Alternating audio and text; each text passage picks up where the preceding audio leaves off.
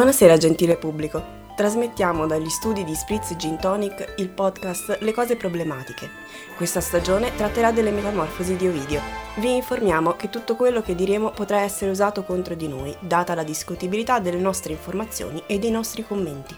Pertanto vi chiediamo di non prenderci assolutamente sul serio. Prima del consumo, leggere attentamente il foglietto illustrativo. In caso di reazione allergica, consultare il vostro medico di fiducia. Salve, ventesima puntata! Cifra tonda! Ui! Yeah! Vabbè, dai, la prossima è quella finale, cioè la prossima cifra tonda è la fine. Ah, sì, è vero! Ci mancano solo 10 puntate! Che in realtà mi, sono- mi sa che sono 11 perché c'è la prima Ah, puntata. sì, è vero, abbiamo fatto l'introduzione, quindi non tornerò più a 30, ma a 31. Vabbè, shh. Va bene così. Comunque, sì, festeggiamo. Ui, salve, sì, festeggiamo perché nel mondo della vita reale non c'è molto da festeggiare. Però, vabbè, noi festeggiamo nel nostro piccolo le, le nostre vittorie. Sì, nelle nostre puntate discontinue. Sì, perché la vita reale colpisce abbastanza in questo periodo, quindi niente, a un certo punto ritorneremo attive. E regolari. Sì, non siamo mai state regolari. Non è vero, abbiamo avuto un brevissimo periodo in cui eravamo iper regolari. Poi no, come il nostro ciclo abbiamo smesso di esserlo. Vabbè. Perché ok. su questo podcast non si dica che non si parla di ciclo. Ecco. Quindi la quota ciclo l'abbiamo toccata. Perfetto. Poi a un certo punto faremo una random edition in cui parleremo di cose. A un certo Di punto ci ciclo? sa- Ci, sarà la puntata dedicata al ciclo. Anzi, aspetta, di mestruazione. Ah, sì. Va bene, ok. Co- cosa non, non richiesta che però va bene. Che è venuta così. Vabbè, perché se non cominciamo così a caso, non cominciamo. Perché non abbiamo ancora capito gli altri eh, Come, come, si fanno. comincia? Come si comincia? Ma nemmeno come si finisce, è quello il bello. Ma nella vita in generale non No. sappiamo né come si comincia né come si finisce. Nel mezzo più o meno ci stiamo. sì, male, ma ci stiamo. Esatto. Comunque, dove eravamo rimasti? Ifide si era fatta tutta una serie di problemi sul nulla, problemi che si erano stati magicamente risolti da un cambio di sesso. Problemi sul pene, S- sì, sul pane, sul, sul pena e panico. e Vabbè. pene. E vabbè. Giusto perché per parlare di mestro poi si passa a parlare di pene perché... Vabbè, ma questo è un Eh, video che parla di peni. Hai ragione, hai Anzi, ragione. di peni mancanti, non è colpa mia. Bene, comunque, Imeneo, sempre per tornare poi a questo discorso ciclo, pene, eccetera, abbiamo anche Imeneo, da cui ci chiediamo, ma deriverà l'Imene, perché è il dio del matrimonio, Imeneo. Ma è venuto prima Imeneo o l'Imene? E questa è la domanda vera. È venuto prima l'uovo o la gallina? Non lo sappiamo. Cioè, comunque saranno due cose collegate, no? Ma sicuramente ci sarà la prima notte di nozze, l'Imene, l'Imeneo, ci sarà un collegamento. Eh, eh, Non lo so. Vabbè. Cari ascoltatori, se sapete di vari collegamenti tra parole, fatecelo sapere perché noi siamo ignoranti. Alleluia. Come sempre. Comunque si stava dicendo che Imeneo, con la sua veste color zafferano, vola verso la terra dei Ciconi dove vanamente Orfeo lo stava invocando. Gino, vai in Spagna! Ole! Queste cheat, se le cogliete vuol dire che siete acculturati e quindi lui arriva ma senza parole rituali, senza letizia in volto, senza segni di buon augurio. Perfino la fiaccola nella sua mano stridette fino all'ultimo, mandando fumo che faceva piangere, e per quanto agitata non riuscì mai a fiammeggiare. Accadde infatti di lì a poco una disgrazia. La novella sposa, mentre vaga per i prati in compagnia delle Naiadi, muore a causa di un morso di serpente. Si comincia benissimo. Dopo averla a lungo pianta sulla terra, Orfeo decide di scendere negli inferi attraversando la porta del Tanaro. Avanza tra folli svolazzanti, tra fantasmi dei defunti onorati di sepoltura. Si presenta davanti ad Ade e Persefone e, facendo vibrare le corde della lira, comincia a cantare. Dice di non essere lì per compiere gesta eroiche come alcuni di quelli che lo hanno preceduto, ma di aver fatto quel viaggio solo a causa della moglie, della cui morte non sa rassegnarsi, perché amore ha vinto. Però Imeneo te l'aveva detto. E Imeneo quando ti dice che va male, va male. Date retta a Imeneo, non sposatevi. Eh, perché l'altra volta Filomela Eh, e le rane. E le ra- cioè la sorella di Filomela. Eh, sì, eh, insomma, anche lì, insomma, i- il messaggio era stato chiaro. L'avevano detto, le Come? mani avanti le avevano messe. It was my wedding day. Era arrivato Bruno. Eh, Quindi sì. Imeneo è Bruno. sì, Perfetto, ok. vai così. A posto. Vai. Comunque Ovidio scrive: Se quello che si racconta riguarda un antico rapimento è vero, wink wink, allora anche coloro a cui sta rivolgendo le sue preghiere possono capirlo e possono ascoltare la sua supplica. Tutti quanti apparteniamo di diritto agli inferi, presto o tardi tutti ci dirigiamo qui. Anche costei sarà vostra, quando avrà compiuto fino in fondo il giusto percorso della sua vita. Vi chiedo solo di ridarmela in prestito. E Pietro, eh, torna indietro però, eh. Si chiama Pietro. Dalla scuola elementare quando ti pensava le cose la maestra e Ma doveva- anche il compagnuccio che gli da- ti dava la gomma si chiama Pietro, eh? che, che compagno infame. Sì, Bene. ma i bambini sono infami, diciamo la verità. Sì. Sì, comunque questa cosa sa un po' di Jordi, di De André. Sì, cadrà l'inverno anche sopra il suo viso, potete impiccarlo allora, ecco, c'è un po' quello. Troppo giovani, lasciateli stare, dai. Eh. Poi quando sono vecchi sti cazzi. Cioè, la regola è quella, no? Sì. Se però il destino gli nega questa grazia, chiede di rimanere lì, così che i sovrani del sottosuolo godano di due morti. Le sue parole commuovono le anime e per un momento il supplizio subito da alcune di loro si ferma. Questi sono Tantalo, Tizio e Sisifo che si fermano nella loro sofferenza. Sì, e non sono stata a No. scrivere cosa facevano. Ma perché l'abbiamo già detto, se non lo sapete il problema è vostro. Eh, noi non ce lo ricordiamo perché non ci ricordiamo nemmeno cosa abbiamo mangiato ieri sera a cena, per cui vabbè. Vabbè, ma uno si aspetta che quando ascoltate le, le puntate voi abbiate un taccuino. Ah, ta- Vi segnate le cose, sì, vabbè. certo. No, seguite col testo, ovviamente. Comunque in tutta questa tragedia anche le furie piangono, toccate dal canto. Il re e la regina non hanno cuore di rifiutare le richieste del poeta e chiamano quindi Euridice. Era essa tra le ombre nuove e venne avanti con passo lento per la ferita. Orfeo la prende per mano. Che gelida manina! Se la lasci riscaldare. E riceve l'ordine di non voltarsi fino a che non fosse uscito dalla vallata dell'Averno, altrimenti la grazia sarebbe stata vana. Si avviarono attraverso muti silenzi per un sentiero in salita, ripido, buio, immenso in una fitta e fosca nebbia. Fitta, Fosca, Topolino! Vabbè. E ormai non erano lontani dalla superficie quando, nel timore che lei riscomparisse e bramoso di rivederla, egli, pieno d'amore, si voltò. Perché? Cioè, perché ti volti? Io tutte le volte spero che lui non lo faccia e tutte le volte lo fa. Perché? Buona domanda. Cioè, più che altro ti hanno detto che devi arrivare lì, arriva lì e basta, no? Non essere smanioso. Perché ti volti? Cioè, io questa cazzata del troppo amore non, non ci credo. Sì, ma infatti c'è Cesare Pavese, no, che allora noi, noi lo sapete, cioè lo, speriamo che lo sappiate. L'abbiamo detto a un certo punto che abbiamo fatto un corso sulle metamorfosi. Quindi da ora in poi, per un paio di libri, avremo tutta una serie di informazioni così random da darvi in più. derivanti da questo corso universitario, tra cui appunto questa perla del fatto che Cesare Pavese abbia scritto un libro che si chiama Dialoghi con Leucò, che è sostanzialmente la sua rivisitazione dei miti di Ovidio. Ce n'è uno che è intitolato L'inconsolabile, in cui parla Orfeo e racconta di questa storia. E fondamentalmente dice che lui si è voltato perché ha capito che lei non poteva tornare in vita.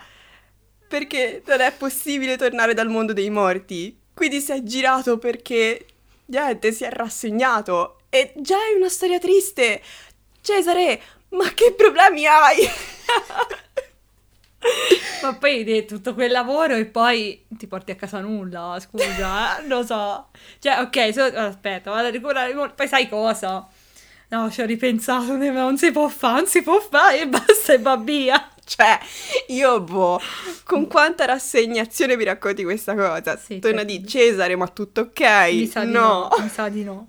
No. Poi no, io vorrei sapere di, cioè vorrei essere un pochino più ferrata su Cesare Pa- Pavese per sapere il perché di tutto questo. Non ho abbastanza background per rispondere No, a questa domanda, no, quindi, va niente, bene così. eh, esperti di Cesare Pavesa che siate in ascolto, eh, niente, diteci, Fateci sapere. fateci sapere.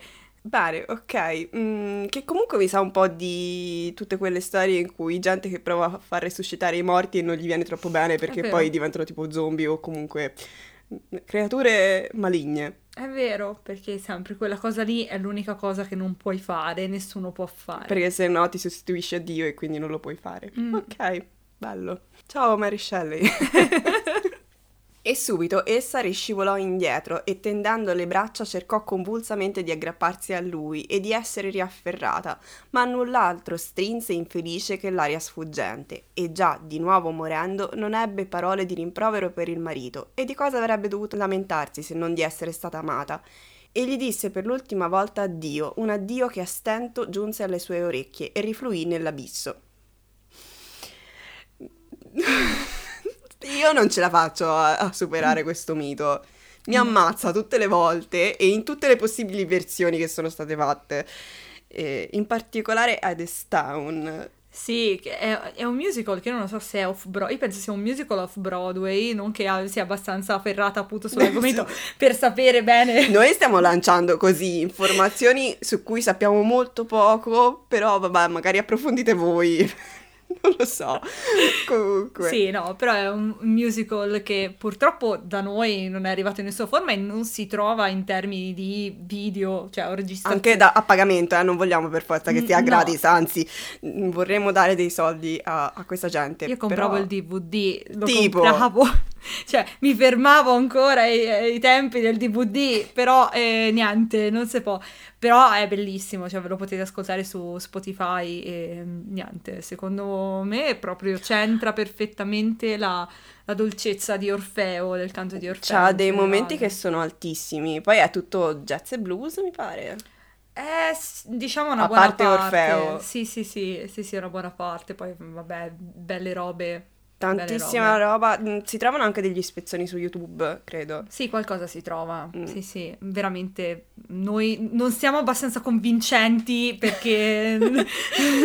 No, non, non siamo in grado, però, raga, è bellissimo. Sì. Poi ve lo spammiamo. Questo Sì. lo spammiamo ovunque. Sì. Perché ce n'è di bisogno. Perché noi siamo grate a chi ce l'ha fatto conoscere e voi, ve lo assicuriamo, sarete grati a noi che ve l'abbiamo fatto conoscere. Quindi Io qui aprirei una piccola parentesi, ovvero che noi, eh, Theater Kid, abbiamo bisogno di una piattaforma solo per i musical. Sì. Perché non si trova da nessuna parte e noi invece ne abbiamo bisogno. Sì. Quindi per favore apriteci un Netflix delle- dei musical che noi li paghiamo, paghiamo l'abbonamento anche a 20 euro, 40 euro, lo facciamo. Sì, ma io abbandono tutto. Sì, Abbandono- cioè- abbandono qualsiasi altra piattaforma io abbia solo per buttarmi su quella. Per favore, apritela. Solo perché ho bisogno di piangere sulla versione eh, musicata di...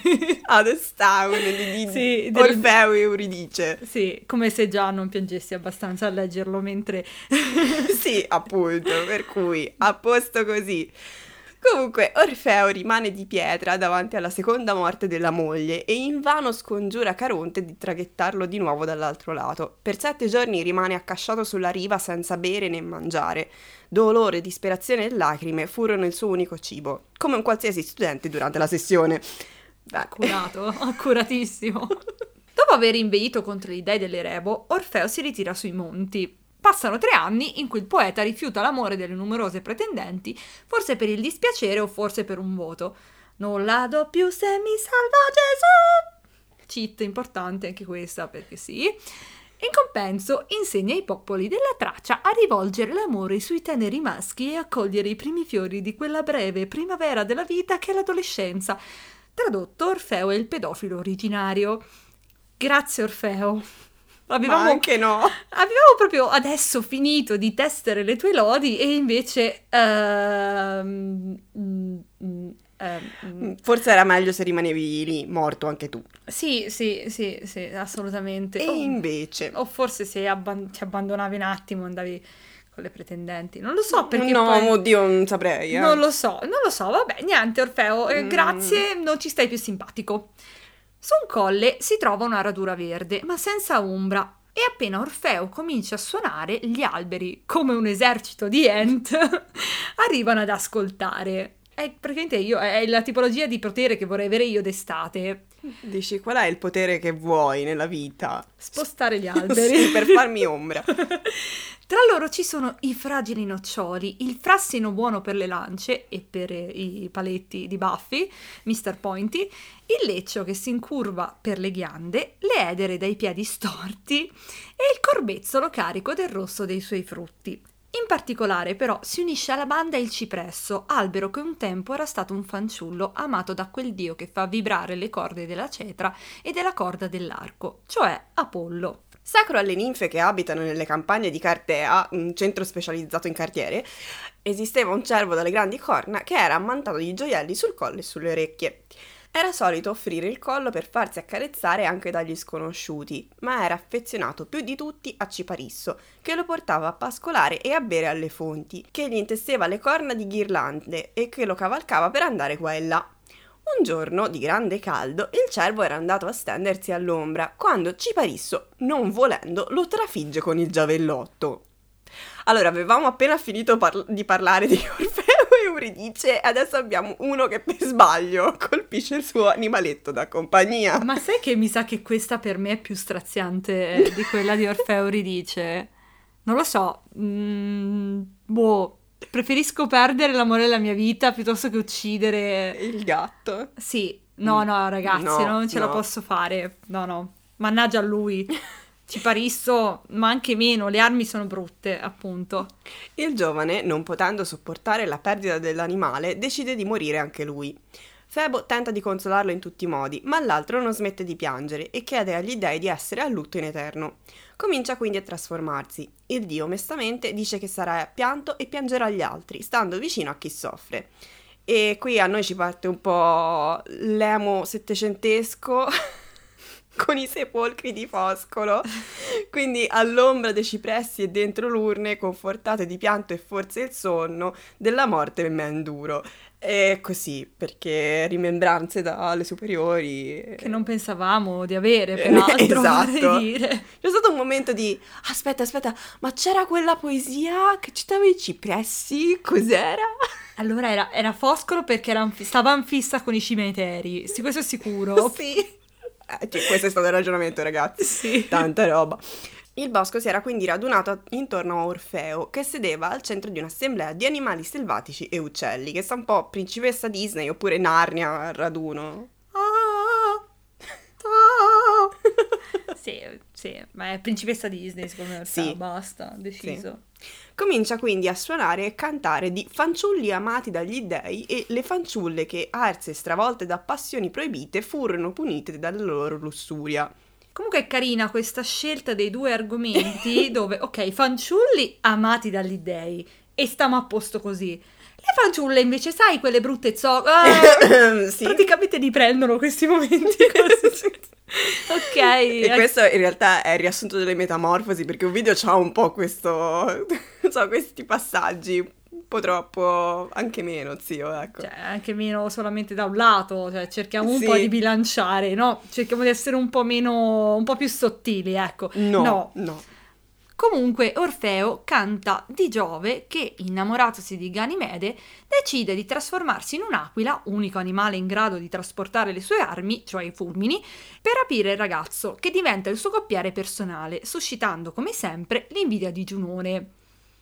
Intanto, intanto una... Basta, Giove, cioè... Poverina, basta. Seconda, cioè, quando, cioè, quando il pensiero di trasformarti in un'aquila per rapire qualcuno ti è sembrato una buona idea? Esattamente. Cioè, gli artigli, il becco, eh, le piume. Non lo so, sono tutte cose che francamente... Ma poi anche proprio per rapire. Ma perché? Non lo so, potevi trasformarti in molte cose, tra cui tipo una mongolfiera, Una gru. non lo so. Un, un bra- ascensore. un braccio meccanico di quei giochini, no? Per Sì, prendere... Quello è bellissimo. Dal- dall'Olimpo sceglie questo braccio meccanico e... Pa, pa, e prende il, il ragazzino e lo porta che su. poi mi sa un po' di Toy Story, quando ci sono, cos'è, quegli omini verdi. Sono i soldatini. No, intendo i, Gli ali- gli gli alienetti, ok. che secondo me vengono fuori da una roba del genere. Può essere, può Ecco. essere, assolutamente. Vabbè, Comunque, per quanto concerne il mito di Ganimede, Ecco, abbiamo finito qui. Sono tre righe in tutto. sì, A posto. però noi abbiamo un po' di Informazioni inutili che vi daremo. un po' di gossip. Eh, Sì. Questo è gossip. Gossip queer, tra Eh, l'altro. certo. Comunque, praticamente parliamo di Michelangelo che, vabbè, noi sappiamo che a un certo punto ehm, ha questa amore con un allievo, con un suo allievo, un ragazzo a cui insegnava l'arte del disegno. Sì, in realtà era solo una copertura perché questi due, vabbè, cioè, si, sto- si amavano, si Sì. amavano. E lo sappiamo perché questi si, si scambiano lettere, no? Sì, E, e disegni, tipo Eh. tra maestro e allievo, ma in realtà Vabbè, c'è l'amore. sì, c'è l'amore. C'è Cioè, l'amore. le dichiarazioni d'amore attraverso disegni di Ganimede rapito Appunto. dall'aquila. Che non lo so io, non lo so quanto fosse proprio la tipologia di disegno, che vabbè, da tutte le cose. Però vabbè, capisco. E insomma, vabbè, sappiamo di questo amore tramite questo- questi mitici disegni del mito di Ganimede. Sì, che in realtà ce ne sono due per due persone diverse a quanto pare. Sì, Due amori diversi di Michelangelo, perché Eh, sì, insomma... sì, uno di questi due li fa anche un bellissimo ritratto che è Andrea Quaratesi. L'altro invece si chiama Tommaso De Cavalieri e con questo ragazzo c'è un, tra l'altro anche tanta differenza d'età perché lui all'epoca aveva tipo 60 anni e questo ragazzo ne aveva tipo una ventina. Ma mi sa che anche l'altro c'era una discreta... Sì, ma era prima, quindi Mi sa lui era sì. più giovane, cioè non aveva Sì. 60 anni, ecco. No, no, questo no, mi sembra forse 35-20, una cosa di Eh, questo può genere. darsi, sì, che, che è già più accettabile, però insomma... direi. Comunque sì, poi abbiamo quell'altro che insomma è un po' più drastica la situazione. E poi voglio dire, come fosse quello il problema, direi di no. Più che altro il problema è che tra tutti i miti che scegli, quello di Ganimede in cui il consenso, come dire, vabbè, a parte che se scegli i miti, il consenso, trovarlo è sempre sì, complesso, però vabbè. Che poi ok. non sappiamo se questo amore fosse un amore puramente platonico o, O un se- amore più concreto. Non si sa. Non si sa. Comunque, noi sicuramente l'abbiamo raccontata male e piena di imprecisioni. Però, insomma, speriamo a un certo punto di, non lo so, di potervelo esprimere in maniera più chiara, non lo so. Non lo sappiamo, nel dubbio non lo sappiamo. Gossip Queer, comunque, dovremmo fare una piccola sigla. Gossip Queer. Passiamo adesso ad un altro amore di un altro dio, parlando di Giacinto che sarebbe stato portato in cielo da Febo se solo il destino non si fosse opposto. Ora però lui è eterno e ad ogni primavera rifiorisce. Nessuno fu amato di più da Febo che abbandona Delfi per andare a trovare l'amata Sparta. Più nulla gli importava né della cetra né delle frecce. Erano soliti svolgere varie attività insieme e un giorno Febo e Giacinto si spogliano e luccicanti di succo di grassa oliva cominciano una gara di lancio del disco, del disco dalla larga superficie.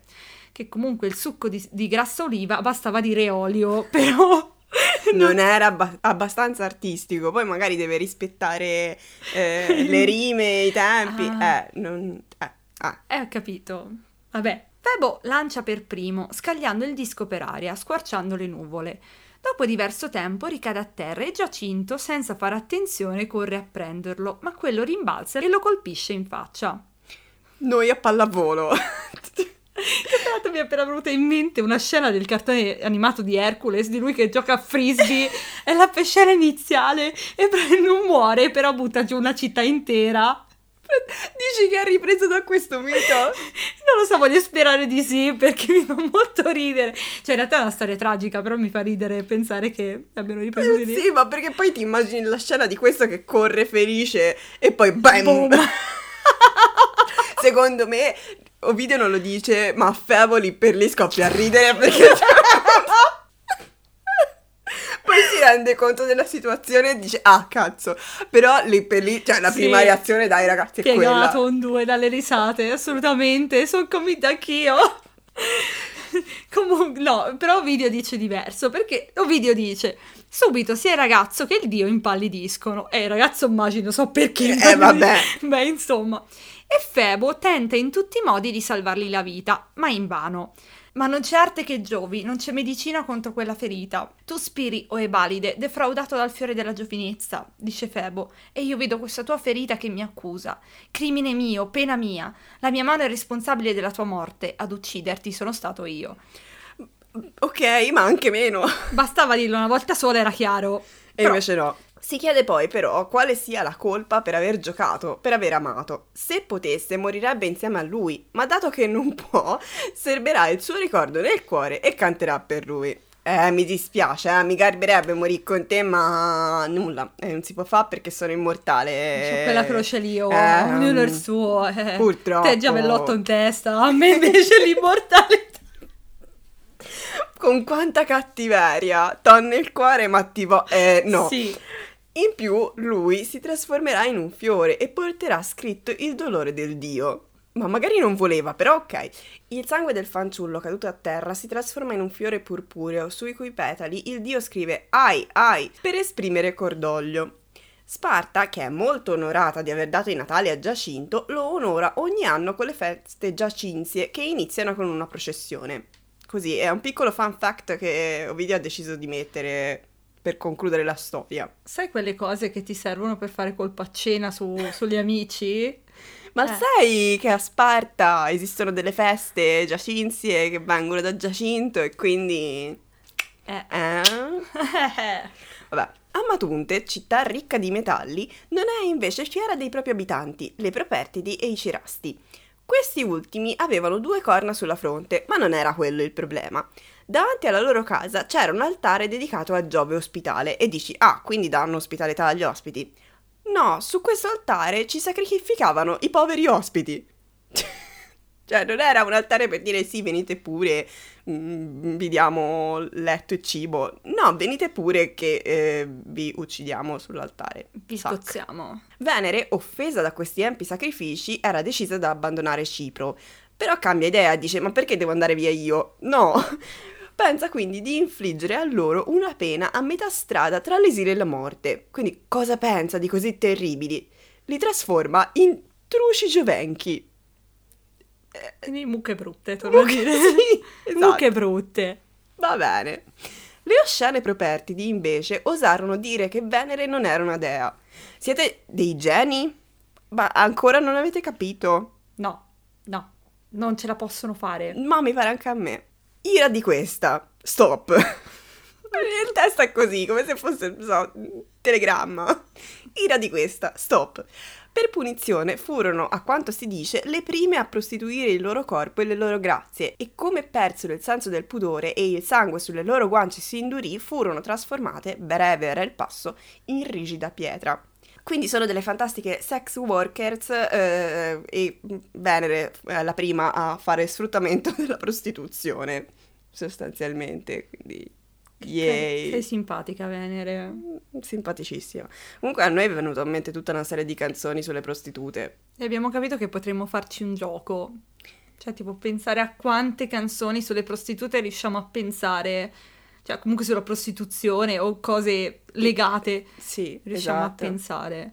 E la domanda è, ma secondo voi Pretty Woman nel contesto è considerabile una canzone sulla prostituzione, sulle prostitute? Perché secondo me sì. Eh, sì, cioè, anche secondo me sì, però sai, cioè, è un gioco importante. Per dare il punto bisogna sapere. sì. Quindi diteci la vostra. Se secondo voi è una canzone che può rientrare in questo magico gruppo di canzoni, Comunque faremo un post gioco a questo punto su, Sì. in cui dovrete aiutarci a trovare tutte le canzoni sulla prostituzione che vi vengono in mente. Così un argomento tranquillo. ma perché ce ne sono troppe? Quello è il problema. Cioè, sì, non è. È vero. Spesso e volentieri sono estremamente problematiche. Quindi, Sì. vabbè. Comunque, tornando alla nostra storia, Orfeo passa quindi a raccontare di Pigmalione. Piccolo precisazione, perché questa credo sia la storia più cringe. Ora poi andremo avanti e vedremo, però è sicuramente sul podio delle storie più cringe di tutte le metamorfosi. Cioè se, la, cioè, se la batte con quelle degli incesti, sugli incesti, però secondo me questa proprio... Mm, Peggio, peggio secondo me. E niente, è la storia che ci ha fatto venire voglia di fare questo podcast sostanzialmente. Perché è veramente terribile, come poi vedrete tra poco. E abbiamo bisogno di condividerlo con gli altri. E soprattutto abbiamo bisogno di condividere il... "Ugh, ugh". Il... Giusto? Abbiamo questo nuovo suono onomatopeico importante delle donnole che partoriscono. dalla bocca. Sì. Quindi sì, tornando alla storia di Pigmalione, che aveva visto tutte queste donne condurre una vita dissoluta, e disgustato dai vizi infiniti che natura ha dato alla donna, viveva celibe senza sposarsi. Praticamente Pigmalione faceva parte di quell'orrendo fenomeno degli incel. Sì, d- era l'insel originario, quell'altro Eh, era il pedofilo. pedofilo. Ragazzi, che, che- che- no, mm, va bene, questo libro possiamo, cioè è bellissimo, eh, perché possiamo cancellarlo però, perché Sì. insomma, non mi sembra che diano proprio dei grandi esempi, non che Giove fino adesso l'abbia fatto, però vabbè, Però- dettagli. Un giorno scolpisce in avorio una donna così bella che nessuna può nascere più bella e concepì amore per la sua opera. Berenice, tu non ci sei più, ti ha stroncata una MS. Scusate, è una bellissima canzone su una bambola gonfiabile. Perché di questo si tratta, di una bambola gonfiabile in avorio. Io, raga, terribile veramente. Cioè, Avevamo il, il primo proprietario di sex, sexy shop o sex shop che si voglia chiamare Sì. e qui abbiamo invece la prima bambola gonfiabile che però non la vende lui. No, se l'è fatta in casa. Io, vabbè, raga. Vabbè, mm, Pigmalione quale problema ti affligge? Moltissimi e quindi non stiamo nemmeno qui a discuterne. La fanciulla si direbbe che sia viva e che se non fosse così timida si muoverebbe. Eh sì, perché il problema è la timidezza. Anche a Mm. me. Tanta è l'arte che l'arte non si vede. Pigmalione è incantato e si accende di passione per quel corpo finto e spesso passa le mani sulla statua, non riuscendo a convincersi che sia di avorio. Mm. No, per favore no. No. No. Le dà dei baci e gli pare che gli siano resi, non credo proprio, e le parla e l'abbraccia e ha la sensazione che le dita affondino nelle membra che tocca. Ah. E la veste con abiti e gioielli, la stende su preziosi tappeti e cuscini e la chiama sua compagna. E qui torniamo alle origini perché questa roba non so, ma sa tantissimo di serial killer necrofilo praticamente. È veramente malatissima. terribile. E ovviamente a noi, noi torniamo alla casa di Jack di Lars von Trier, perché forse è il documento più, che più raccoglie proprio il, no, il senso eh, centrale del serial killer. Sì, Con- comunque di storie di serial killer che hanno delle vittime bambole Eh. che si tengono i corpi de- delle vittime. Ah, Eh, ah. Non so, fa così male questa storia. È così veramente terribile su così tanti punti di vista che, che è veramente difficile parlarne. Però ne avevamo bisogno da una parte e dall'altra Sì. invece è complicatissimo. Però... pa- parentesi sull'argomento necrofilia, perché ovviamente io la mia vita la passo così. C'è un pezzo degli Avenged Sevenfold, che era un gruppo che a me da giovane, che ormai Da giovane. capito, piacevano moltissimo, che parla proprio di questo, parla di questo tipo che non so se uccide la compagna, non, non mi ricordo precisamente. Fatto sta che la tiene in camera e ci mette anche tipo tutta una serie di deumidificatori, eh, ventilatori, cose per conservare il corpo e niente, lui giace con questa compagna e lei però poi alla fine di tutta questa storia, spoiler, ritorna dalla morte, al contrario di Euridice, oh, e niente, lo uccide. E quindi non è carino, vabbè. Ok. Sì, vabbè, so cose che volevate sapere. Comunque, arriva la festa di Venere, molto sentita a Cipro, e le giovenche vengono uccise in sacrificio alla dea mentre brucia l'incenso. Pigmalione, dopo aver reso il dovuto omaggio, si avvicina all'altare e timidamente chiede una moglie che sia come la sua fanciulla d'avorio. Venere sente la preghiera e per esprimere il suo consenso fa guizzare tre volte una fiamma.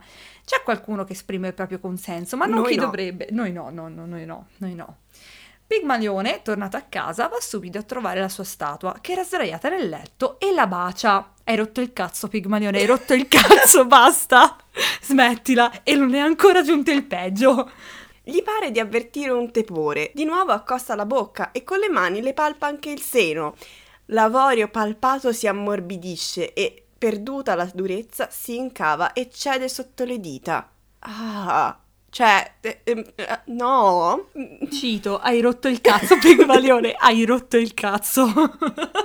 L'uomo stupito, felice e intimorito allo stesso tempo tocca il corpo della fanciulla con la mano e scopre che è vero. rivolge allora parole di ringraziamento a Venere e finalmente con le sue labbra comprime le labbra che non sono più finte. E la Vergine sente quei baci e arrossisce e levando timidamente gli occhi verso la luce vede insieme al cielo colui che ama. No, colui che la ama. S- sì, che la ama. E che lei non... No! Lei non dice nulla. Lei non ha nemmeno un nome e non ce l'avrà fino al 700, ragazzi. È terribile. Cioè, questa è proprio, non lo so, la storia, penso, più misogina alla fine dei conti di tutte le, me- tutte le metamorfosi, proprio totale. Sì, si fa una bambola gonfiabile e gli fa dare vita da, da una dea. E... No.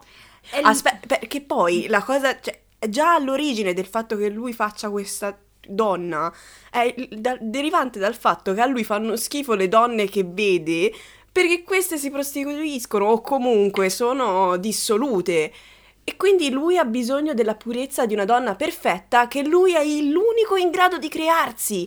È sbagliato così tanto.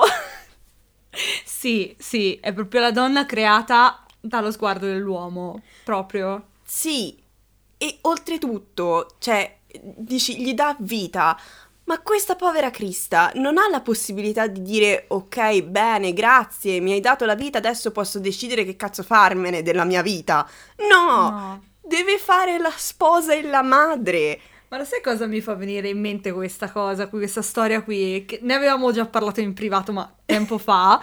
Mi fa venire in mente questo film con Nicole Kidman, che mi sembra si chiami La, La moglie perfetta. È vero. Di quell'uomo venivano portate, praticamente queste famiglie, questi mariti con delle mogli non convenzionali, diciamo, che in realtà semplicemente magari erano donne in carriera oppure, eh, non lo so, donne che si erano un po' rotte il cazzo dei comportamenti dei mariti, no? Che insomma, magari le cornificavano, cose similari, no? E venivano andavano a vivere in questa zona residenziale, convinte dal marito, dai mariti, e qui subivano una trasformazione eh, proprio che era proprio offerta da questo luogo. Che era E- tipo la perfetta casalinga anni 50. Esatto, era diventavano tipo boh, semi-robot, perché alla fine cioè, li cambiavano anche connotati, no? Una roba terrificante e questo è, questo è, questo è assolutamente. Sì, una donna plasmata dall'uomo per l'uomo e per soddisfare i bisogni dell'uomo. Sì, e non abbiamo nemmeno bisogno di usare tipo il genere neutro, perché stiamo parlando proprio di genere binario e di misoginia nei confronti delle donne. Sì, sì, no, questo è Woohoo! proprio... Sì. Assolutamente, ehm, assolutamente. Io non, non lo so quale divertimento ci potesse essere in scrivere una cosa del genere. Sì, che poi la cosa peggiore è stata che questo mito in realtà non ha altre fonti all'interno del mondo classico, cioè sembra che sia stato inventato da Ovidio o che comunque boh, mh, lo citi solo lui e eh, non ha avuto successo mh, all'interno del libro quando è uscito. Perché nel mondo classico l'artista era considerato un artigiano, quindi questa storia dà all'artista un potere immenso, ovvero di dar vita alle proprie opere. E è una storia che è stata abbandonata per tanto tempo e è stata recuperata nel neoclassicismo, quindi nel Settecento, perché l'idea dell'artista come Dio è una roba fantastica e quindi vai così, riprendiamola. In questo senso, ok, quindi è stata applicata a tutta una serie di artisti, in particolare Canova, che era un grandissimo artista e che riusciva a creare delle opere che erano talmente belle da sembrare vere. Eh, tra l'altro c'era, parlando di creepy per creepy, questo tizio, eh, tale Sommariva, che eh, era un collezionista di opere d'arte e era convintissimo che una delle opere di Canova fosse sua moglie e che quindi Canova fosse suo suocero. I livelli di problematicità che passano nei secoli sostanzialmente e quindi sì, mh, ok, l'artista come Dio va bene. Bello, Anche meno. anche meno, però bello, cioè diamo un'importanza all'artista, all'arte e ok. Però ragazzi, stiamo parlando di uno che si fa una bambola gonfiabile che poi gli dà vita. No!